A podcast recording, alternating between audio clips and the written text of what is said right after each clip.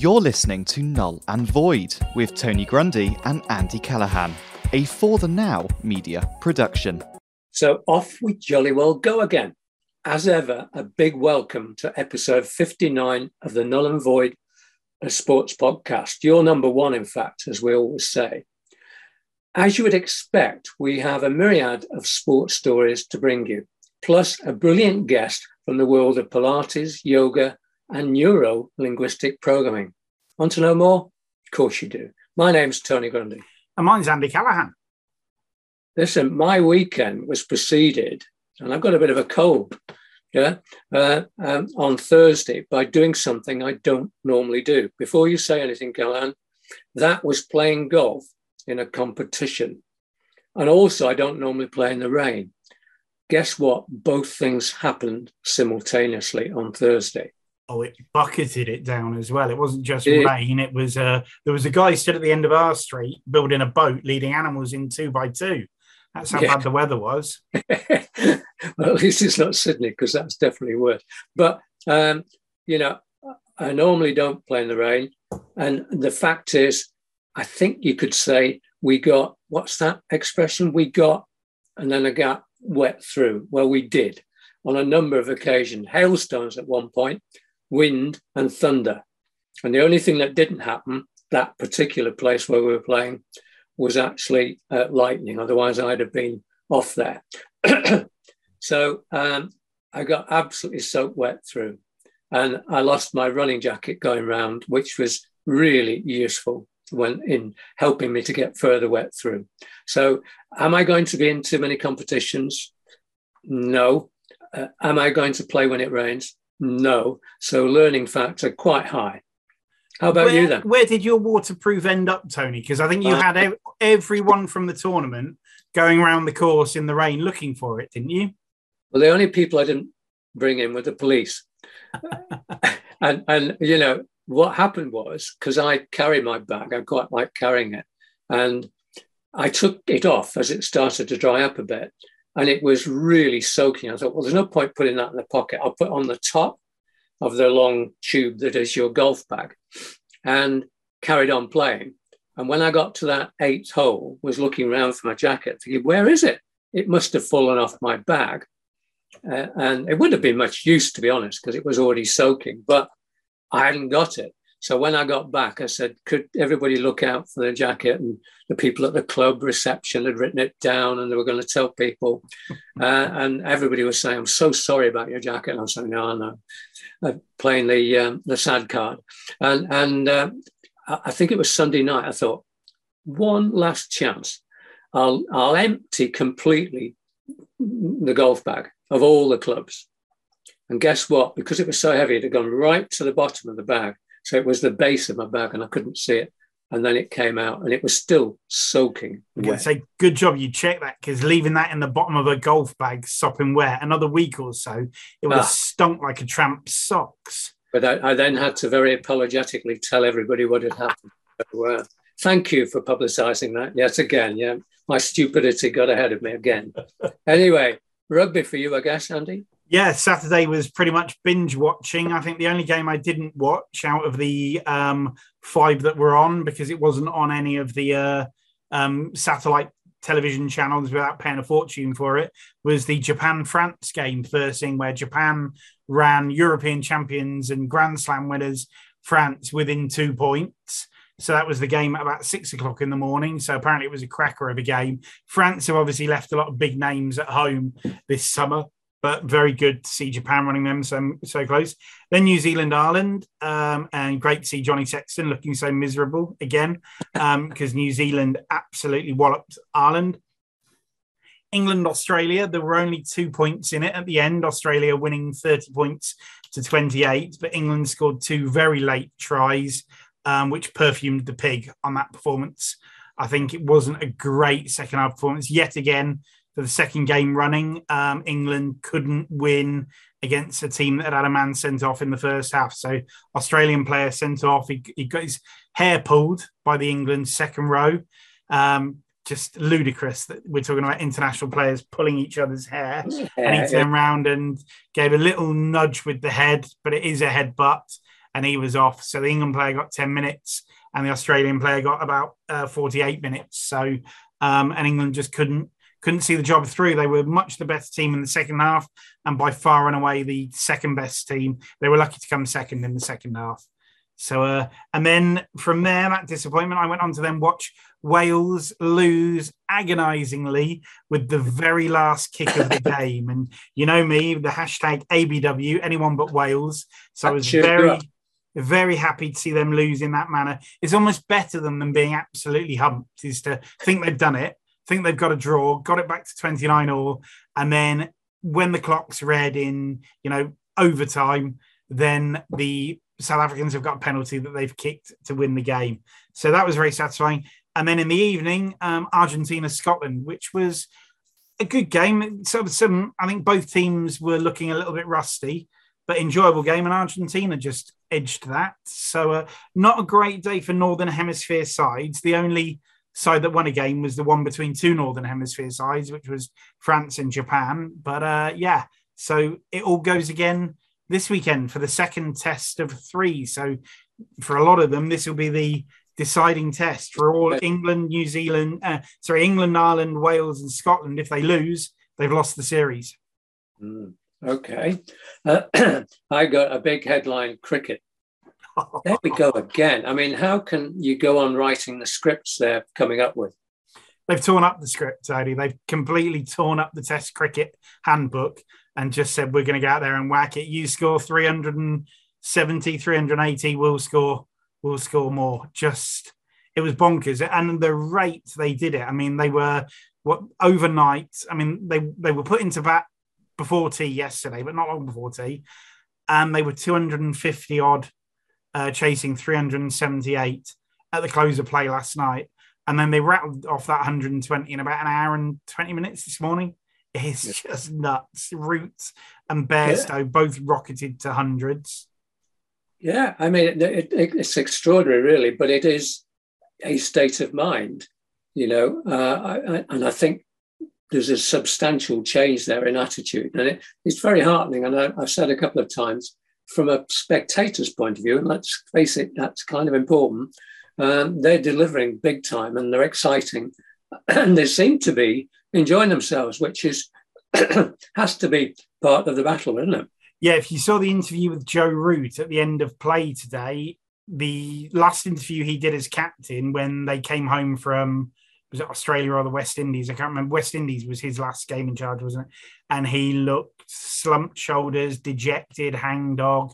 He was laughing, he was joking, he was smiling. The yeah. change in attitude, the change in mentality, the change in energy levels is phenomenal. And then just the way they're playing. I mean, I almost get the feeling that India are now wishing that they hadn't run off at the end of that series last year to go home early for the IPL. I mean, uh, because COVID was around. Yeah, right. Um, and yeah. instead that they'd finish the series there because I think they had England on the ropes and very much heading towards a 3 1 series win. But because this test was the one that was carried over from where India abandoned the Old Trafford match on the morning of the game yes. last year, eight months ago, what a turnaround. I think from 2 1 down and staring 3 1 defeat down the barrel to uh, absolutely dominating them. I mean, you've got to remember that India scored 416 in their first innings, and England were 83 for five.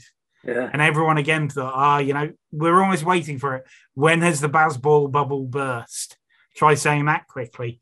Um, and yet, pulled it back, avoided the follow on, and then bowled them out for you know setting a lead that was again two years ago we'd have all looked at it and gone no chance. No way will england get 378 in a day and a bit. And yet they did it with two sessions to spare. Yeah i think the commentary on the radio said um, it was a stroll this morning a stroll. Yeah. they, they just they just did it didn't lose any more wickets seven wicket win and india dispatched. So uh, yeah, it's a substantial difference, but a really nice one. And also at the same time, just moving to tennis, I just want to say Cameron Norrie. I want to keep saying Cameron Norrie because as we're recording this, we've just heard he's won through to the semi final. What was the score? Um, in the end, he won uh, 3 6, 7 5, 2 6, 6 3, 7 5.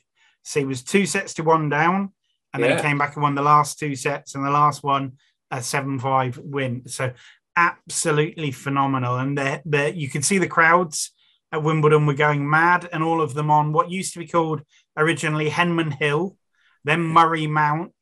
I now want to rename it Norrie Knoll, and that's with an L at the end. I think I misheard you when we were talking about that. Norrie Knoll for No. um, Friday when they're uh, playing the men's semi-finals. So he's Jo- Djokovic. Um, he's up against Djokovic and, and Karen's against Kyrgios, yeah?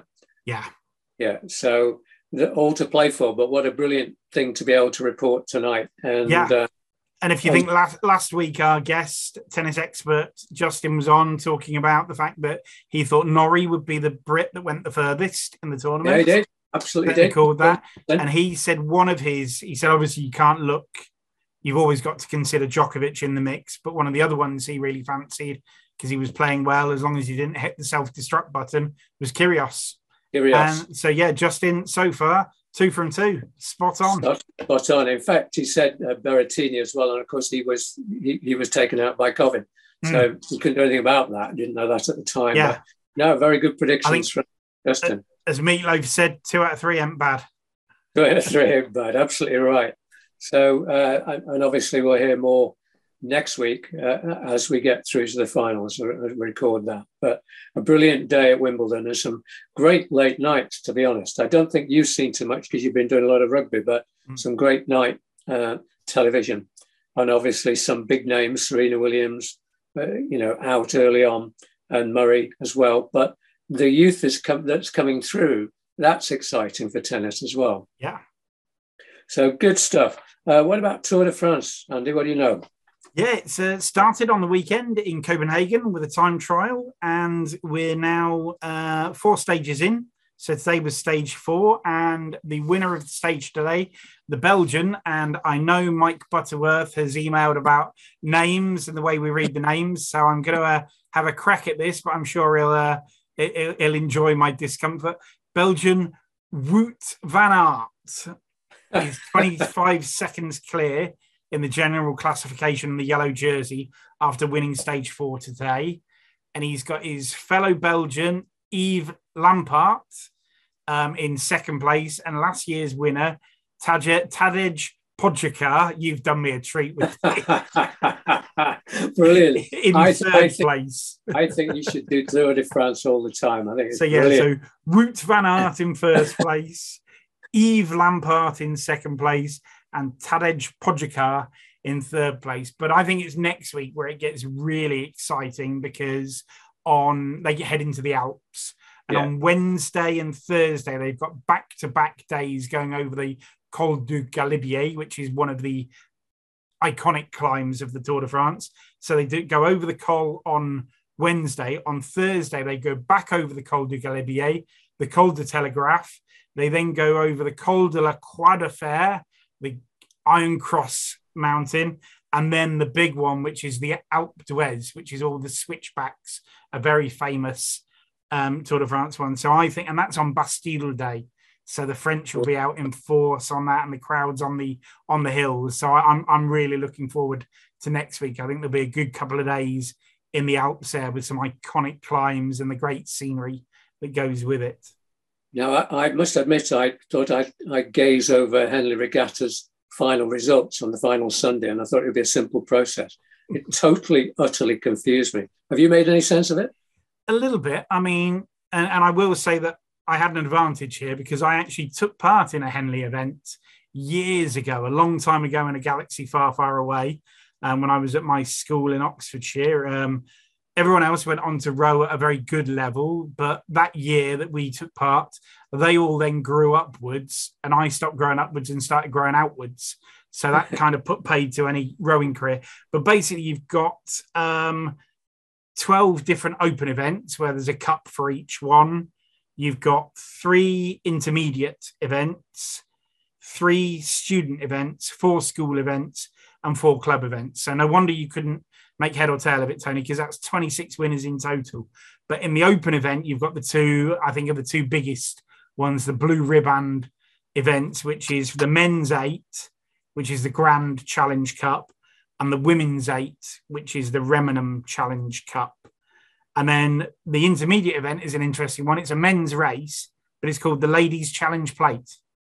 Right, So okay. just to confuse everyone, what it was was a challenge plate that was presented by the ladies and wives at Henley long time ago, and it's kept its name. So, uh, uh, and then the one I took part in years ago is the Princess Elizabeth Cup, which is the school's challenge for the eight. So you've got eights, you've got fours, you've got pairs, you've got singles, you've got quads, all of that going on. So yeah, no wonder it was difficult. You've got overall 26 different winners in 26 different events. Okay, dear listener, I hope you've got all that. Yeah, make notes. There'll be a test at the end. yeah.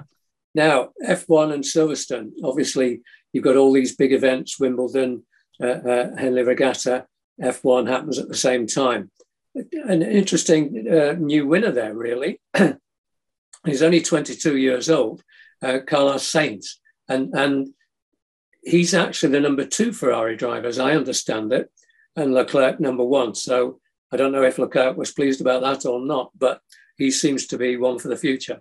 Mm, yeah, no, interesting event. And and what I didn't realize, I was told by uh, my mum and brother that it's actually the biggest live spectator sporting event in the UK because it goes over three or four days and they get so many crowd in each day.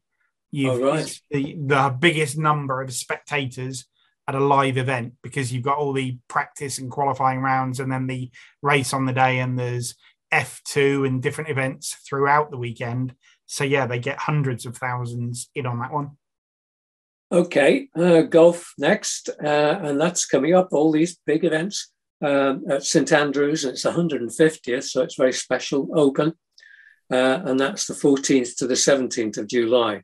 So there's great excitement ahead of the event. There always is, including the LIV Saudi controversy rumbling on. Um, we'll hope over this next week to get more detail on that, on a real insight into what happens during the course of the event. Mm. Okay, next up, I've got Euros under 19s. We've won a European competition. Our men's have done that and un- under 19s. Yeah, at long last, a tournament win for England's under 19s men's team. They last did it in 2017, in fairness. Uh, they overcame those well known Europeans, Israel, in extra time after Israel had led at half time. They last won this trophy, as I say, 2017, with players like Aaron Ramsdale and Mason Mount in the team at that time. So it is important that they get success, these teams, because they're the, the future going forward. Winning goals came from Villa players, uh, Carney Chukwuemeka and Aaron Ramsey. Not that one, a younger one. I was about to Uh, say. well, yeah, yeah, yeah, but a, a Villa player as well. Uh, well, hopefully that bodes well for the World Cup in Qatar at Christmas. I still can't get my head round saying that. Women's Euros, though, which is coming up uh, literally as we record on a Tuesday, on, a, on Wednesday, the 6th of July uh, to the 31st of July, the European Champions uh, Trophy is being played for here. So we've got home advantage. And by the time this podcast is aired, England will have played that first game against Austria at Old Trafford and in front of a sellout crowd. Group games take place between now and the 18th of July, quarterfinals 20th to 23rd, semis 26th to 27th, and the final 31st at Wembley. Already the advanced ticket sales are excellent. But what chance have the Lionesses? Well, Sarina Wiegman, uh, her side are one of the favourites after a long unbeaten run of 14 games. Equally, Spain, Norway, Germany, and holders Netherlands will push them all the way. England's fixtures, just concentrating on them tonight, uh, in the group are Austria, Norway, and Northern Ireland. Manchester City attacker Lauren Hemp, Arsenal defender Leah Williamson, and Chelsea double winning defender Millie Bright and striker Ellen White are players to watch for for England.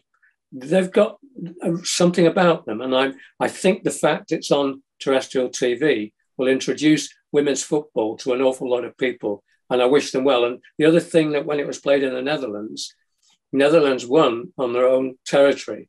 That's the opportunity we've got for the crowds really to get behind the team.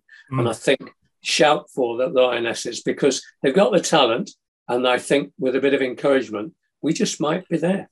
And it, it's not just the starting 11, you know, the, with the Lionesses. I watched their most recent two games. So where they beat, um, was it Belgium 5 1, and then they beat Switzerland last week 3 0, uh, 4 0, in fact, with a very late goal. And it's almost every change that Sarina Wiegman makes strengthens the side. I mean, she had two very good wingers on in the first half in Switzerland um, end of last week. And then she took those off and put on two new wingers. And Kelly, I mean, it, it was it was like watching sort of teams teams haven't played with great wing pace down the wing and people banging in good crosses from the corner for a number of years now. And watching that, it was it was fantastic to watch. And England probably the goalkeeper stopped them getting an absolute hatful, and just watching them play, there's a real joy to it. There's a a clinicalness about it. Is you know quite often England teams, men's and women's we'll, you know, we're a couple of goals up, we'll sit back, we'll let our foot off the throat. This team keep going. They keep going for it. The lioness is the one that in the pack is the hunter and is the one that's the most deadly. Definitely, these lionesses have got that killer instinct. Yeah, and I, I think that, uh, funny enough, talking about cricket as we were earlier, there are similarities in terms of the change of style and effort. So, uh, well done to them. I should be watching out for them, and I'm really looking forward to the competition. Yeah. Uh, contact Sunday, um, Mike Butterworth sent, and he, Mike says usually the highlights of Null and Void podcast on a weekly basis is the two grumpy old men on Get a Grip. this Thanks, week, Mike. yeah, yeah, cheers, Mike. Uh, this week that was trumped by Tony navigating his way through. That's one way the list of Hollyoaks stars due to play in the charity football match at Macclesfield. Oh, very funny, Mike. Very, very funny. Yeah, it was actually one of those where you think, why did I start it? But what, I did. What our listeners couldn't, our listeners can't see it. I can because we have the video running when we record this. And the look on Tony's face with one of those, every name that went on, it was like this I really shouldn't have started this. And the look got more and more. So I'm like, why on earth did I do this? yeah. Well, anyway, moving on. Mike did also add that he was delighted to hear that uh, Jason McKinley and his colleagues were all safe after their boat capsized during their round Britain coastal row. I don't think when Mike wrote that, he knew that uh, just uh, uh Jason was actually going to be uh, carrying on. Nutters, yeah, they, they've uh, you know they, they got picked up by the Coast Guard, and 48 hours later they were back out there again, taking it on. So absolutely fair play to them, but utter nutters as well. yeah, we're, we're hoping. If, I don't know technically whether it's possible or not to make contact uh, uh, with uh, Jason at some stage before the completion. But anyway, mm. brave lads and well done doing some great work there. Now, another contact from Rosemary Conaber. Rosemary picked up on the fact that we are now reaching 21 different countries with null and void on a weekly basis. Rosemary says, this is, she was saying, I'm, on, I'm in holiday in Lanzarote and I am listening. So does that make 22 countries for null and void? That sounded very regal to me it was like she was saying, I hereby decree that Lanzarote is now part of the null and void empire. Thank you very much, Rosemary. We'll, we'll take it on board. We don't mind. Yeah, Lanzarote. Why not? Well, well that, yeah, yeah. I, am I'm, I'm not sure. It's the it's the Canary Islands, isn't it? So is that under Spanish rule, but just off the coast of North Africa, sort of up, well, up the road from Morocco? And oh, yeah, it, something like that. But anyway, because Rosemary has been out there talent spotting for us, I think we'll take it. Yeah, yeah definitely. Yeah. yeah. What, what the hell? Okay, so thank you, Rosemary, for that. Lovely to hear from you. I'm glad you had a good holiday. Um, now, um, most people will know Simon Cowler by now in, in, name. He's the guy suffering with multiple myeloma. The, the first of the charity games was at Macclesfield this last weekend. And Simon had planned to be there after a couple of weeks away. And sod's law, really. Um, he and his wife, when they got back, tested pos- positive for COVID. Oh, and it was one of the worst things that could happen to Simon because he's on his way to s- stem cell uh, uh, surgery in, in coming weeks. So he wasn't able to go to the game. His mate, John Birtwistle, who has engineered and put together the whole thing, did a brilliant job. And in fact, in fairness, to mention the radio station, Silk FM, who are a proper local radio station in Macclesfield, uh, was speaking live to John during the game on a regular occasion. I'll just read what John said. Uh, the match was covered by Silk FM sport presenter Mike Wayne, who was incredibly supportive and gave regular live updates on air. It was an incredibly high scoring game and finished 6 2 in favour of the ex professional team. The Hollyoaks, Hollyoaks team, who I won't name, uh, had plenty of shots on goal and were unlucky not to score more than two. Michael Brown, ex pro, managed to score two goals, and Gary Caldwell played in defence for 90 minutes, which is incredible considering he's had bilateral total hip replacements. Wow. We sold nearly 300 tickets and raised an estimated £12,000 for Myeloma UK, which was very moving and far beyond our expectations. We received an incredible, one of the donations, £5,000 from Matt Moulding from the Hut Group, who, who um, also, as a result, his two sons, Max and Charlie, played uh, with him in the game. So that was their reward and a brilliant donation that was. So that's been a great boost for Simon, who's been through chemotherapy and is about to have bone, marrow transplant. I'd like to thank everybody involved, says John, uh, especially Rob Smethurst, owner of the club, and for the use of the uh, stadium, Macclesfield, and Ashley Taylor Dawson and Nick Pickard, easier to say, from Hollyoaks. Who, who so, are the other ones from Hollyoaks, Tony? yeah, we, we, we're a bit tight for time. We need to move on. Uh, yeah, top man, John. What a brilliant friend you've been to Simon there. And to Simon, well done in everything you've done and your participation in that. And get well soon, mate. I'm sure we'll hear from you about the September tournament coming up. So that's a nice note to to, to leave on. Yeah, on fantastic news. Twelve thousand pounds is a, a, an absolutely brilliant achievement to raise that sort of money for the charity and to raise awareness as well of what is a lesser known type of uh, cancer. So yeah, I think you know to to be doing that, raising awareness, raising that sort of money, really well done to Simon, to John, to Macclesfield, and to the Hollyoaks lads and lasses who turned out to support this. Yeah, it's it's a good one. We'll keep you informed on how things are progressing, and indeed Simon's health as well. Okay, what about get a grip, mate? I think it's your turn to have a go. It is, yeah, yeah. And I think we touched on the F1 racing this week, but there's a number of candidates for get a grip over the course of the week of the British Grand Prix. I mean, you started off with everything coming out about Nelson Piquet and his um, idiotic comments from a couple of years ago, but they seem to have resurfaced this week. But I'm going to start with actually someone who was the subject of his um, comments and start with having a go at Lewis Hamilton. Um, he turned up to Silverstone this week in an outfit that was bright yellow and pink jacquard diamonds, like a Harlequin outfit. And I don't mean the rugby team either, um, a jester, or as some might say, a clown.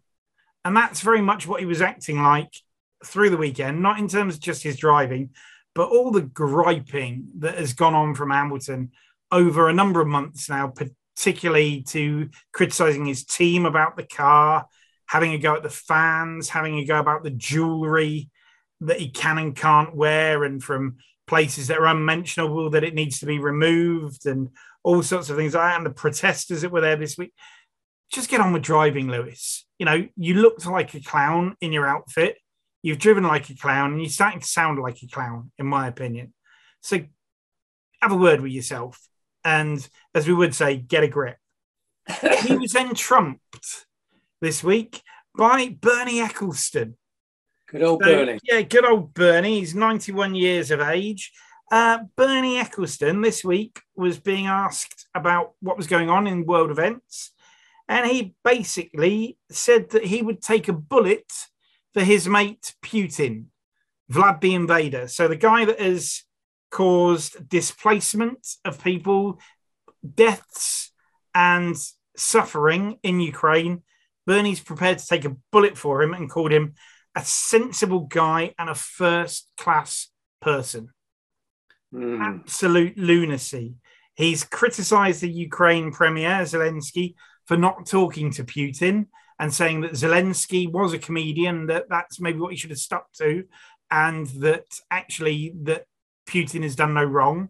So Bernie is sticking up for his mate Vlad the Invader. And you just look at it and think, Bernie, you were a good leader of F1.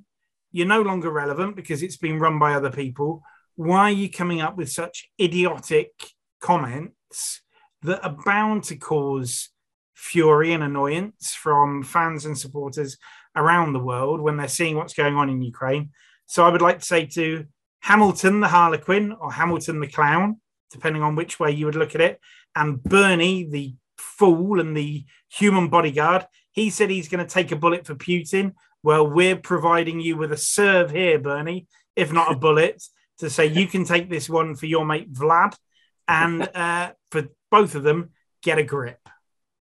Well said, Bernie Ecclestone. What a prat. Well said, mate. Okay, let's lift the mood, shall we? Yeah, should we go to our first guest, Tony? Good idea. I'm delighted to introduce our guest to you tonight from the world of Pilates, yoga, and neuro linguistic programming. Mm-hmm. Lindsay Jackson has been involved in all of these areas over many years. So the term expert certainly springs to mind here. As Pilates and yoga have become more mainstream, Lindsay has expanded her business massively. Lindsay, welcome to Null and Void. How are you doing? Thank you very much. I'm really well today. Thank you. Yeah, and apart from being very busy, you're going all right, are you? Yeah, all is well. Fit, healthy, happy. Fantastic. All right. Now, couldn't ask for more. No. now, your, your background was initially working in the NHS. What exactly did you do there? Well, I went from being a student union president and applied to do the general management training scheme. So I spent two years on a fast track training scheme in the NHS. Uh, very passionate about health, very passionate about people being well, and spent quite a few years going. You said Warwick University earlier when we were speaking. I spent I did, yeah. quite a bit of time at Warwick at the Management Business School. Yeah. Um, anyway, so I yeah did a two-year training scheme and then worked in the NHS for quite a few years. Right. Okay. So, what led you in the direction we now can say you're an expert and I've been involved in, in a number of years now in Pilates and yoga in particular? We'll come on to the other things later. Well, um, the first thing I'd like to say is that I don't class myself as an expert. I want I once did some I mean make I don't mind you saying that because I know a lot about it, but I once did some consultancy work for BT and there was a fabulous woman on the course who said to me, Well, you know what an expert is, don't you? And I said, No. And she said, X, thing of the past. Skirt, drip under pressure. and that really stuck me, stuck with me. I don't want to be a thing of the past or a drip under pressure. So, and I also one of my key values is learning. So I would never say I'm an expert because I think there is so much to learn in the world that you never get to the end of it. And I'm curious to know more. However, I have ended up, I suppose, spending a lot of my time and my learning in one field. So, in that mm. sense, I'm immersed in it, yes. so, what was it took you into that field of Pilates and yoga then, Lindsay? Um, well, while I was on the management training scheme, I was into my fitness anyway. I was going to aerobic classes and body tone classes as a young person in my 20s. Um, so I loved keeping fit and keeping well. And then one day the teacher was off sick. And back in the day, you didn't need to be qualified. And I said, Oh, I've got a ghetto blaster. Do you remember those things? you carry them on your shoulder. And uh, I said, I'm sure we, I'm sure we can pull this off. So I went and got my ghetto blaster and stood at the front of the room. And I said, I'm sure she does something like this. And then we do a bit of that and a bit of the other. And and I actually taught a class, um, which was hilarious and great fun. Uh, and I then went on when I was in the NHS to do it as a bit of a hobby and to teach some of the staff in the hospital where I worked. Um, and then, really, as I moved through my NHS career, I started to feel like I was probably at the wrong end of the telescope. The health service is about managing sickness. Mm-hmm. And I wanted to promote health. Mm. And health promotion in the NHS, in my view, hasn't got any teeth. It's not funded, it's not encouraged, it's not really a very viable government supported topic. So it's more um, about fixing the problem. Yeah, I'd really rather put the, put the, horse in front of the cart, mm. really.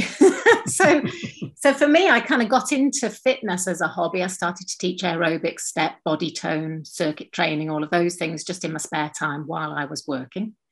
Then I went on a training course and learned about yoga and Pilates, qualified in both of those.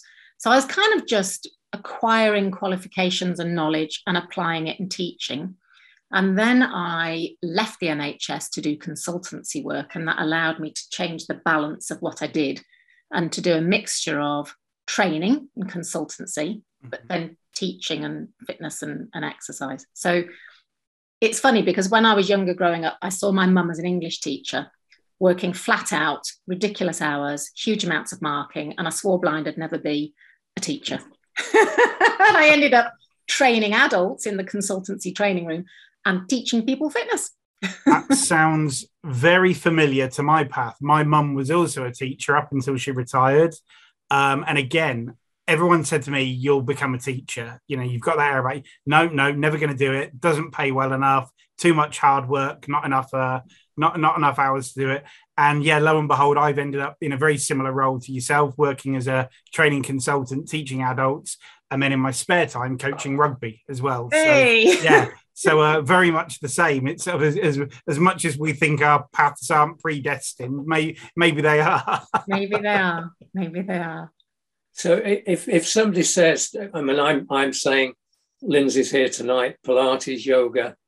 Uh, but but they've never actually gone down that path. How would you describe a sort of entry point? Why why would somebody do uh, uh, um, Pilates and or yoga? What what are the major benefits that you would say straight away people should be looking to achieve? I think if you're serious about your sport, then you know it's more than just a physical thing.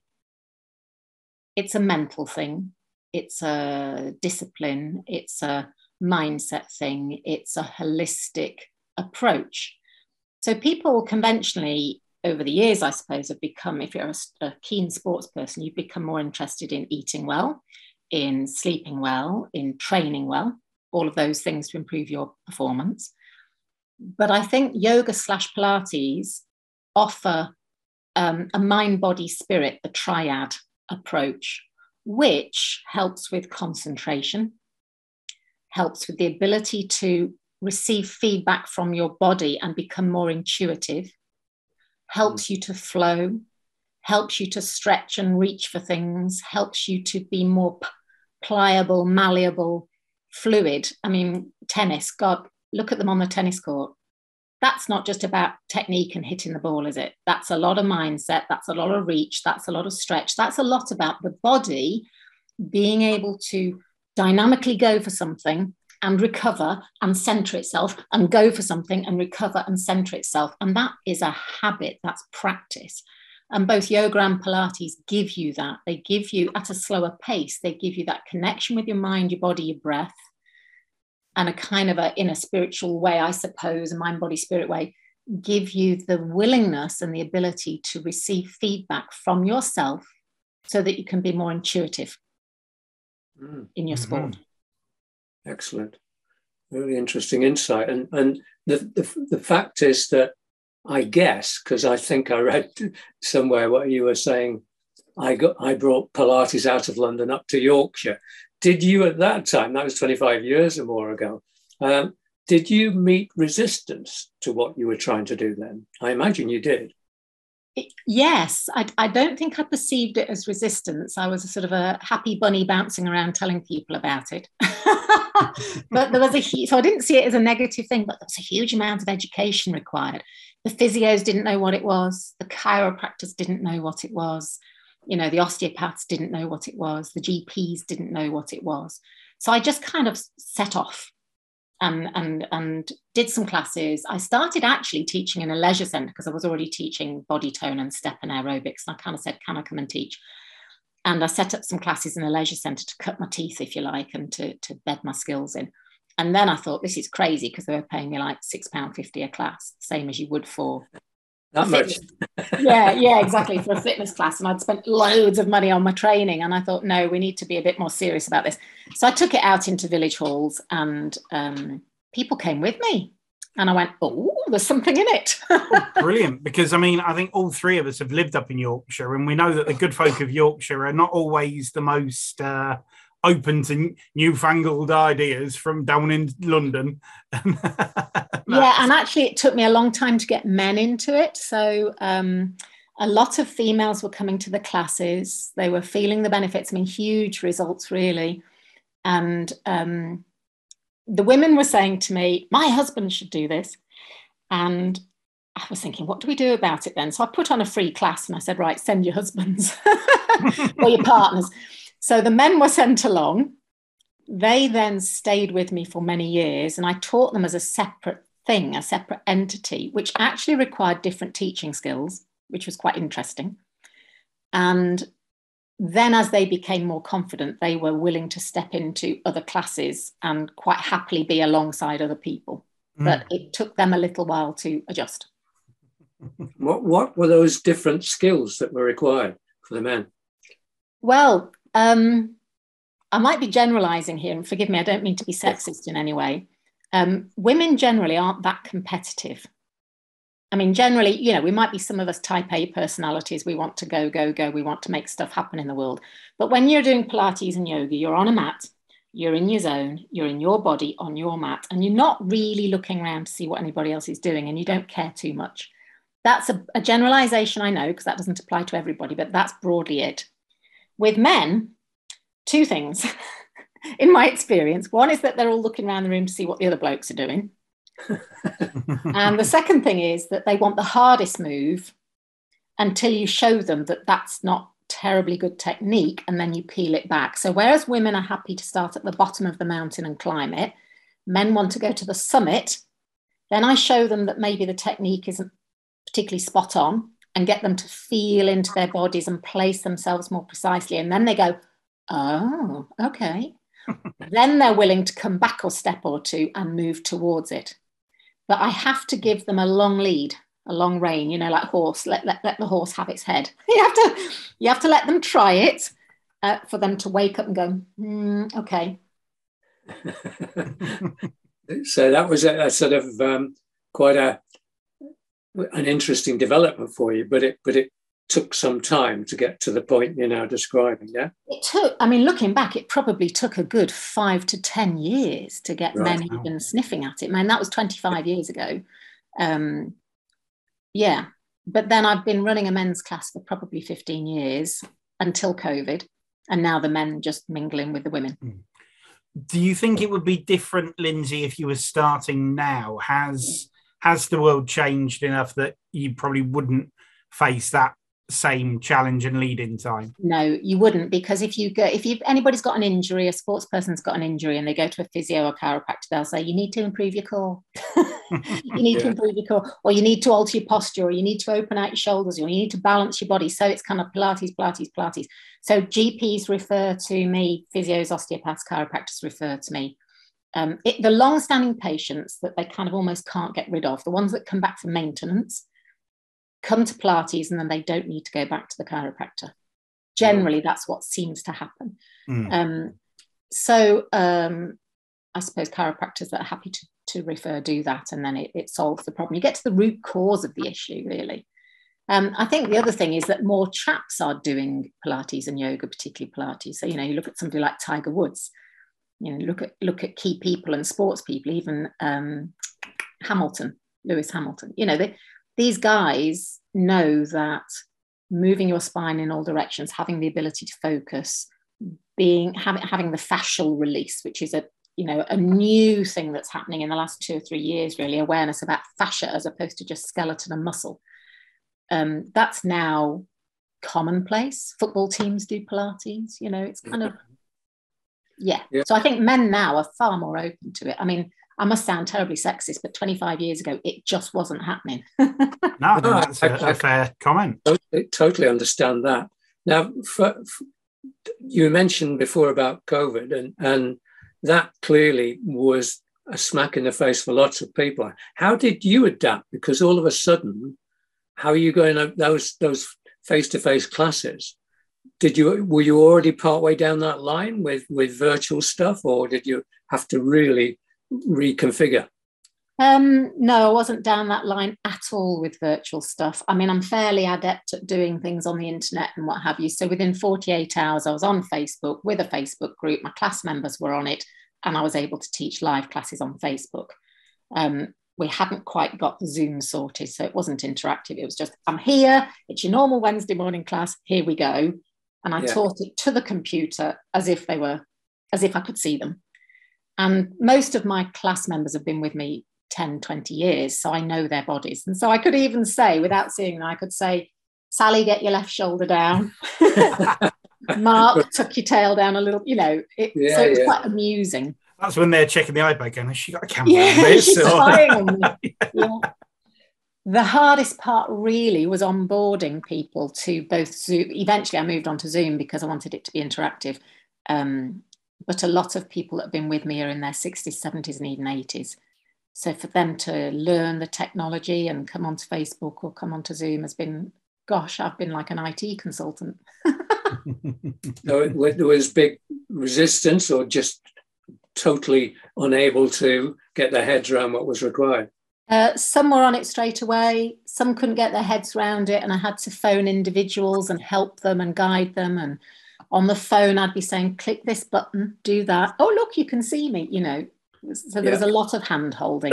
Mm. um, I mean, we we've had a few like that with some of our some of our guests, and yeah, is if people have not used it, once yeah. they get the hang of it, it's fine. But yeah. yeah. when people are getting used to it, certainly you know, yeah, I guess, and also I use it a lot in my in my training in my work role, and yeah, you know, you've got people that get it, you've got people that will make a comment not realizing that they're not on mute and all those sort of great things. yeah.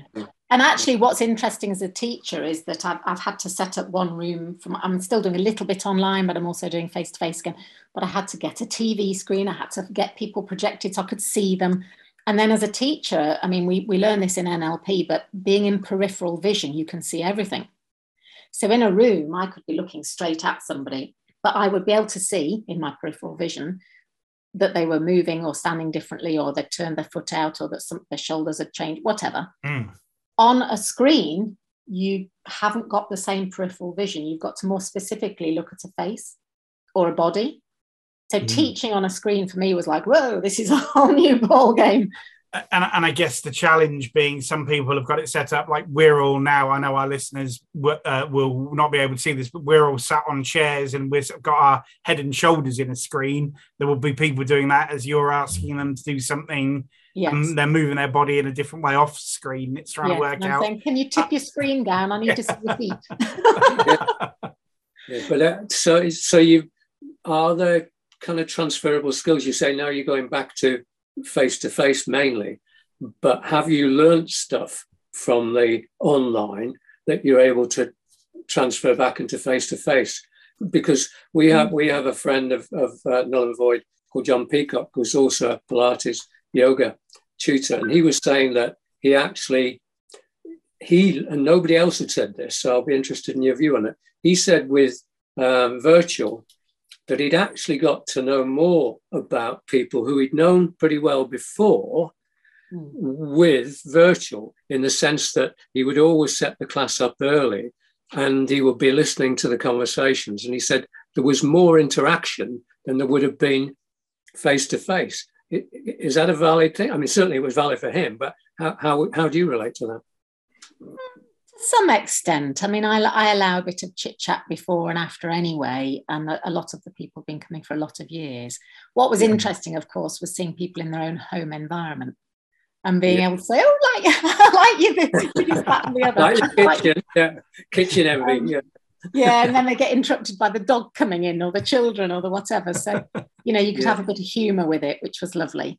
Um, yeah, I think I think there is an art to being in both places actually, and um, I'm very relaxed about it. People do what they have to do, don't they? And I. Mm. Yeah, and, and I think it's an interesting development because I, mm. I said to that particular person who did an aqua class, John, I watched him uh, many years ago now for the first time, and I was saying, and this was before any of all of this, I said to him, you know, doing what you're doing with Aqua, because you're quite active on the side there, you know, what you could really do with is not being here and do it from a distance. And I didn't know what I was talking about then, but it, I said because of wear and tear on the joints. And that, obviously, to a certain extent, that's come to fruition in, in lots of ways. And I guess also the distance thing as well, where people aren't local to you, you've still got that ability to say, yeah, well, I'll talk to you online. We'll go on Zoom and we'll do a specific yeah, yeah. thing on your stretching it, whatever it is. Yeah. yeah. Yes, very much so. Well, it's interesting because a, a, little while ago we went to see the new ABBA concert. Um, you know, with the kind of avatars or whatever mm. you want to mm. call it, the holograms. Well, if that's the way technology is going, then we, we, don't need anything really. We just. See, I think I think they missed a trick there. They haven't called them avatars. That yes. would have been the one to do. you know that we always say here uh, te- technology is wonderful until it goes wrong but the reality mm. is the advances do give you the opportunity the very thing we are doing here yes. give you an opportunity whereas saying well you have to be at the studio at seven o'clock well no you don't you, find a room at home and, and talk to us and i think there's so many things that have been to the advantage but equally you know getting back face to face seeing those faces and having that exchange must also be very gratifying, I imagine, as a tutor. I, I think for me, um, you can't, and this isn't just about teaching Pilates, this is about life. You can't beat being with people.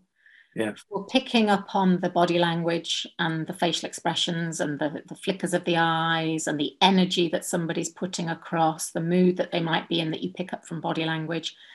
And even as a teacher, being hands on and being like I've taught a class today in a corporate setting, and, and we were in a room with six or seven staff and i was able to kind of adjust people. Pilates and yoga can be quite hands-on to give people the kinesthetic feedback. It's all very well being visual and being auditory but you know i have to i've had to teach and say imagine my hand is on the back of your pelvis or imagine my hand is on yeah. here or you know so that they're having to imagine the kinesthetic because i can't do it. Yeah yeah. And that That's- works but I think we're human creatures, we're animals, we need to be around people. Yeah, one, one of the things you're straying into there, and Andy uh, is a practitioner as well in NLP, is I said before, neuro linguistic programming. For our dear listener, can you explain that in simple terms? Andy's laughing. this will be fun. Explain that. There's no, of course, but yeah, I'll, I'll, pass that ball to you, Lindsay. uh, I'll try and catch it. Neurolinguistic program is very long, fancy words, isn't it, for the way we're wired. Yeah. The way we come across and the things that we attract to us in our lives is really based on our programming. Now, programming sounds very scientific and deliberate, but actually, if you think our childhood, our subconscious imprints that are happening when, in our early days, um, the language that family, friends, teachers use around us, creates programs in our minds, and those show up in the way we then use our language. So if hmm. somebody says to you, Oh, I'll never be able to do that, then that's just a belief, and a belief is just a repeated thought. So that hmm. repeated thought has come from somewhere. And it's probably come from someone age four where a teacher said to them, You'll never be able to do that. and they believed it because between the ages of naught and seven, we're very impressionable and we don't have so much conscious ability to override things. So it's like opening a flip top lid, you open the brain up, and then stuff gets poured in. And that stuff that's influencing you and influencing the way you're programmed, the way your neurology works, is at a subconscious level. So NLP is about starting to recognize in yourself and in others what your limitations are. They tend to show up in the way we language ourselves, the way we speak. And that reveals a lot. But the good news is it can be rewired. Yeah, I, I, like your your analogy there of sort of opening up opening up the lid. I, have heard it described as NLP is like if you think of your brain as a a loft or a, you know an attic that has become really cluttered. It's a way of helping tidy up a bit into so you can actually find things that you need when you need them, rather than it being oh what's that that's just turned up there or where's that thing that's gone to the deepest darkest dustiest corner of my brain um, when I actually needed it. So yeah, I like I like that analogy of opening up the lid and rearranging all the junk. Yeah, because you know we don't we don't know what we believe when we're kids and when we're little, and even when we're in the womb. And some people mm. would argue even before that. So we don't know what we believe, but it's later on we kind of realize what our values are and what our beliefs are. And then you start to think yeah but why do i why do i feel resistance around something? Why do i think i'm rubbish at such and such a topic? Or you know if you're a sports person why do i think i can't do x y and z? Why is it that when i get out into a match or i get out into a game or a competition the gremlins come out and i start to doubt myself well that's just your subconscious programming that's okay mm-hmm. we can rewire that so um, from a, from a practical point of view in your classes all mm. of that massive knowledge that you've got, how mm. can you apply that? How do you apply that on a, on a kind of day to day basis? Yeah, great question. Um, all the time, probably without realizing it. So, a lot of my language patterns will be around the notion of possibility. So, I'll say, imagine you could do X, Y, and Z. What would happen if you did now hold your body this way, move that way? when you think about it now, if you were to believe that it was possible, what would you do differently? Right. And people go, you can see them at first going, because uh, their brain's going, try it on for size, try it on yeah. for size. I don't have these neurological connections. What does she mean? I might be possible. It might be possible. It might be possible. So the brain has to search for possibility, has to create a new pathway, which is, oh, well, if I imagine that, then what? So it, language to do with cause and effect. If this, then that. Mm. So rather than hitting people head on when they say, I can't do planks or my wrists hurt, I'll never be able to do that, then I can say, well, as you begin to feel stronger now and notice that your body is changing over time, I wonder how it might be different for you in a couple of days' time or a couple of weeks' time or a couple of months' time. And their brain goes, oh, well, as I think about maybe, it, oh, yeah, okay. yeah. The language of possibility is a big one but also going back to what I was saying in the way I teach, because I'm encouraging people to use visual, auditory, kinesthetic, and AD language, digital language. So some people think in pictures more. We all think in all of those, don't we? But some people think in pictures more. And in, in Pilates, we use a lot of visualization about how you're placing your body. People also think in sounds. So bizarrely, I'll say things like, as you exhale, allow your muscles to go because yeah. for the auditory people, their muscles will go, and that means something to them. Others mm. will be hmm. thinking, what is she on about? but for an auditory person, that will have meaning. Kines- kinesthetic people, you know, how would it feel in your body if? Notice what it feels like when you're lifting your pelvic floor and scooping your tummy under your diaphragm and it becomes hollow like a whippet, you know, and people yeah. are going, oh, feel that. So, um, kinesthetic language, and then for the digital people who are primarily what's called auditory digital in NLP terms, um, giving them a process. First of all, I want you to do this, second that, third that, fourth the other. Yeah, they like a flow like chart or something, yeah. wouldn't it? Yeah, that they want can, process.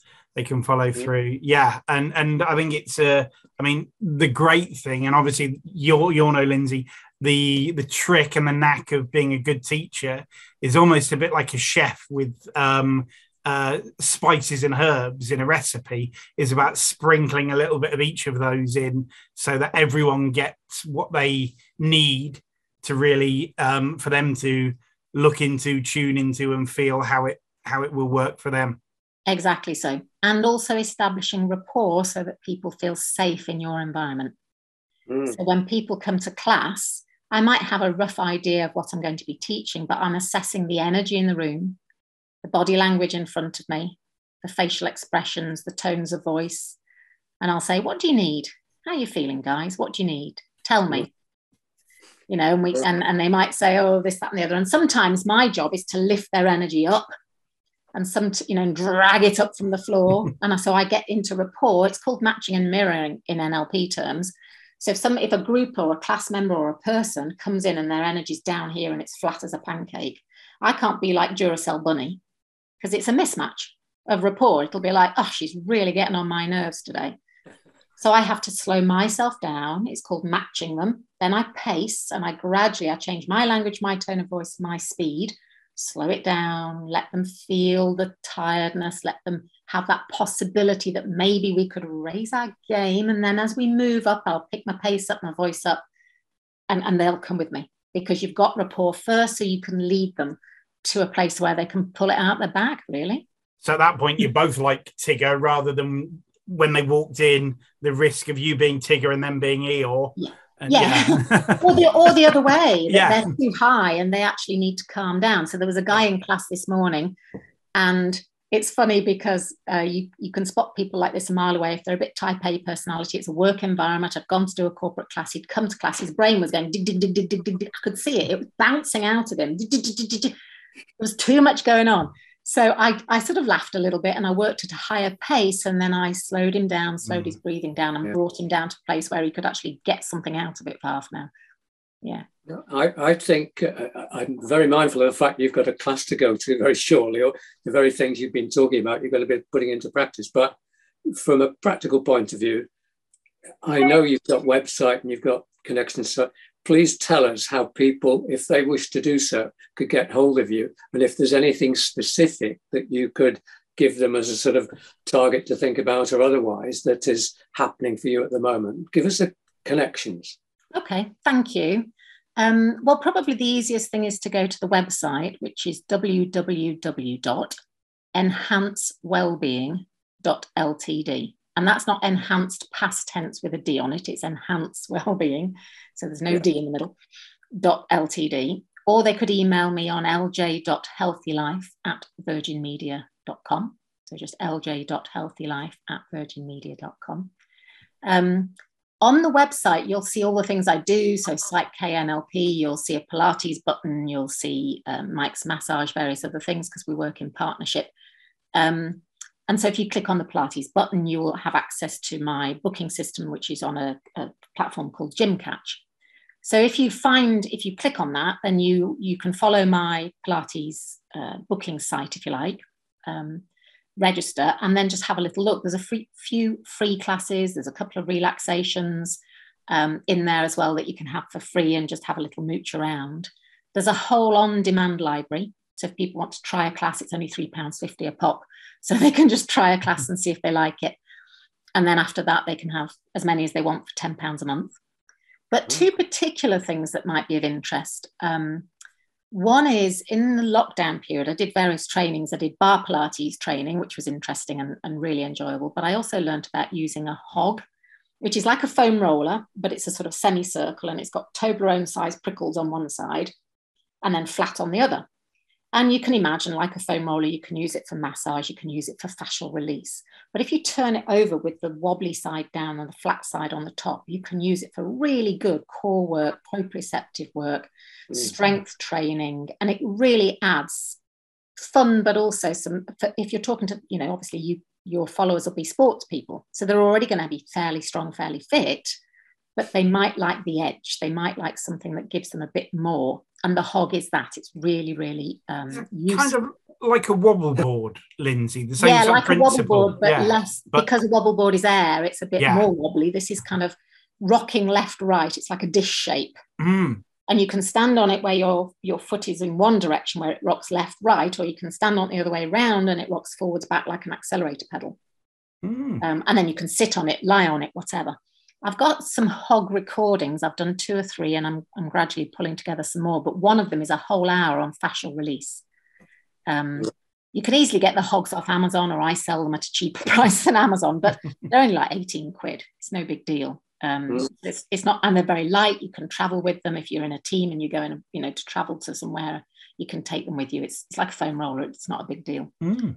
Um, and the hog really, I think, is going to be something that would give sports people an edge.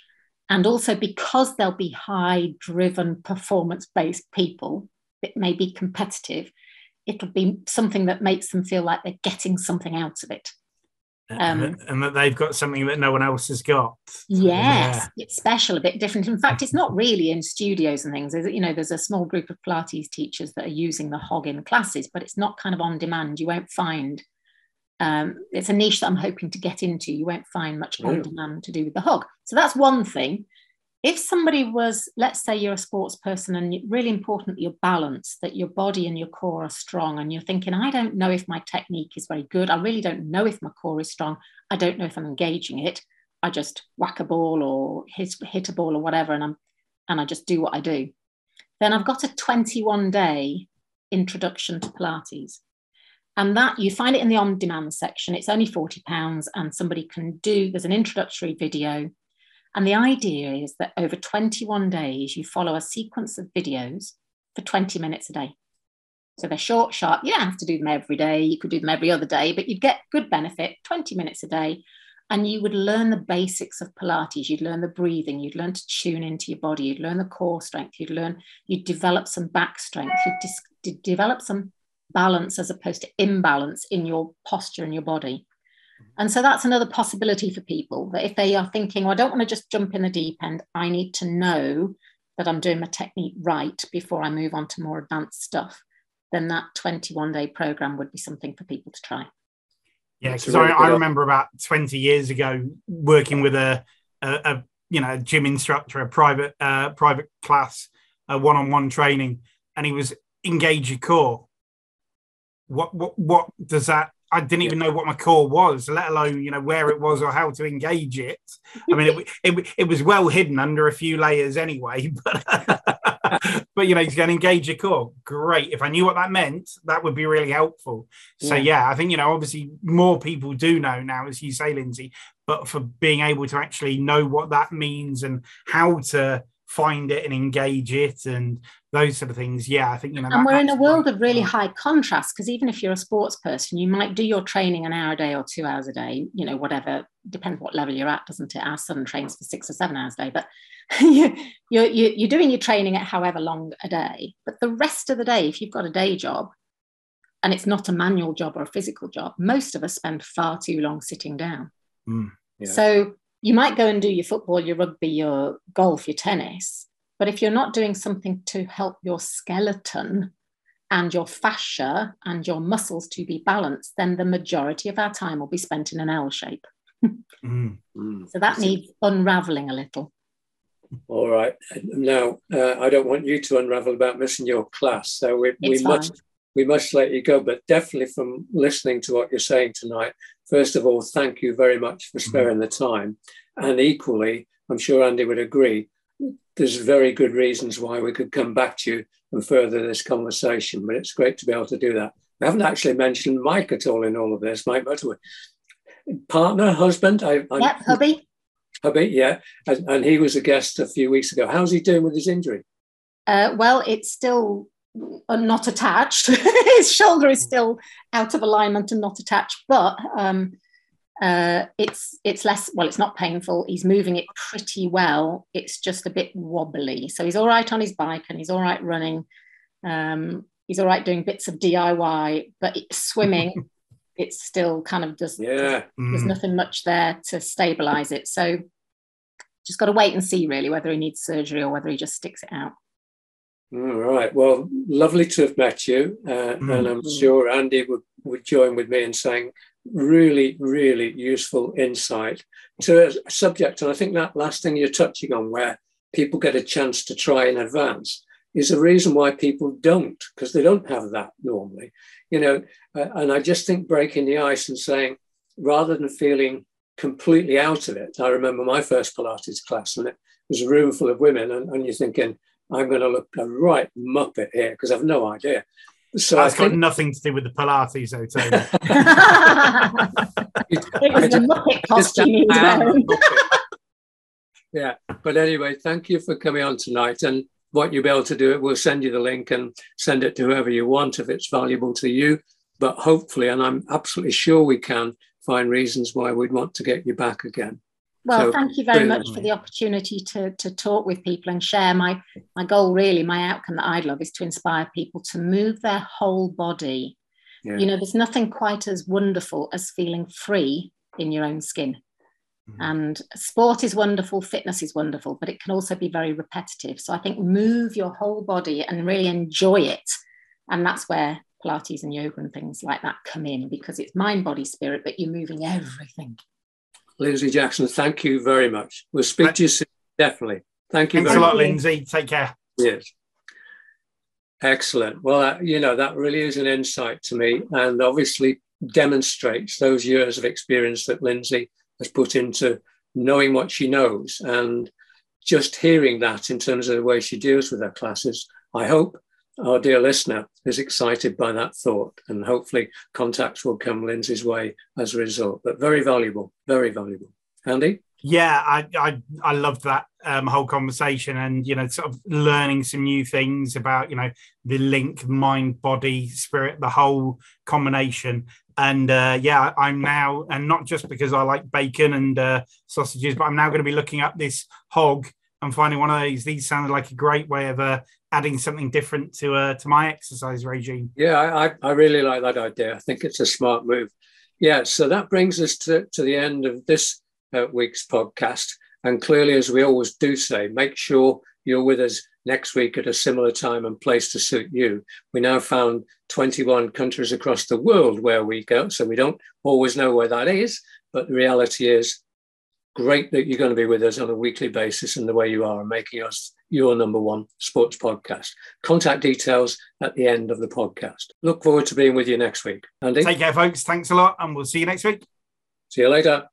Null and Void with Tony Grundy and Andy Callahan. Together, they don't add up to much.